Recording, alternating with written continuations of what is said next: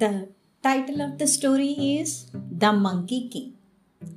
Once upon a time, there was a monkey king who ruled over 80,000 monkeys. In his kingdom, there was a mango tree as big as the moon. The monkeys jumped all over the tree, eating the fruit and picking up those that fell to the ground. One of the tree's branches spread over a river, and sometimes a mango fell into it and floated downstream. Danger will come if a mango floats downstream, predicted the Monkey King, and he ordered monkeys to catch any mangoes that fell into the water. But one night, unseen by the monkeys, a mango fell into the water and floated far downstream.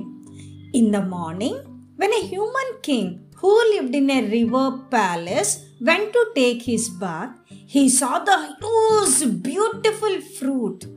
After tasting it, he had to have more and he set out with his men to find the source upstream.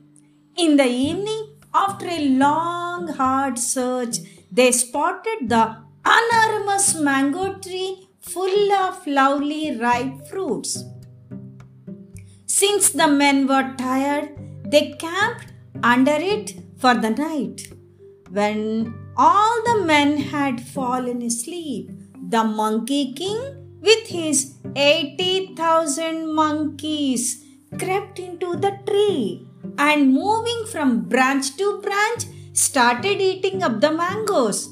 But the human king heard the monkeys and woke up. He called to his men, Save the fruit! Save the fruit! His men surrounded the tree and aimed their arrows at the monkeys. The monkeys trembled with the fear. The monkey king said, Do not be afraid. I will save you.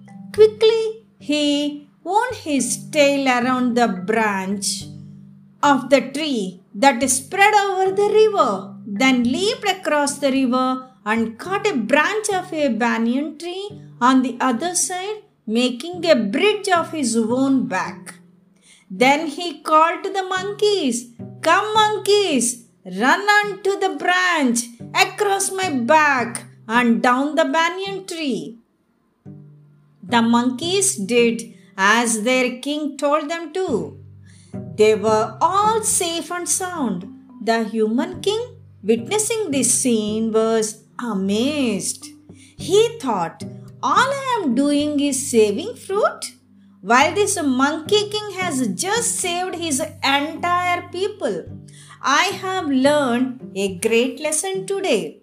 He went back to his kingdom, forgetting about the fruit and began doing good works for all his people.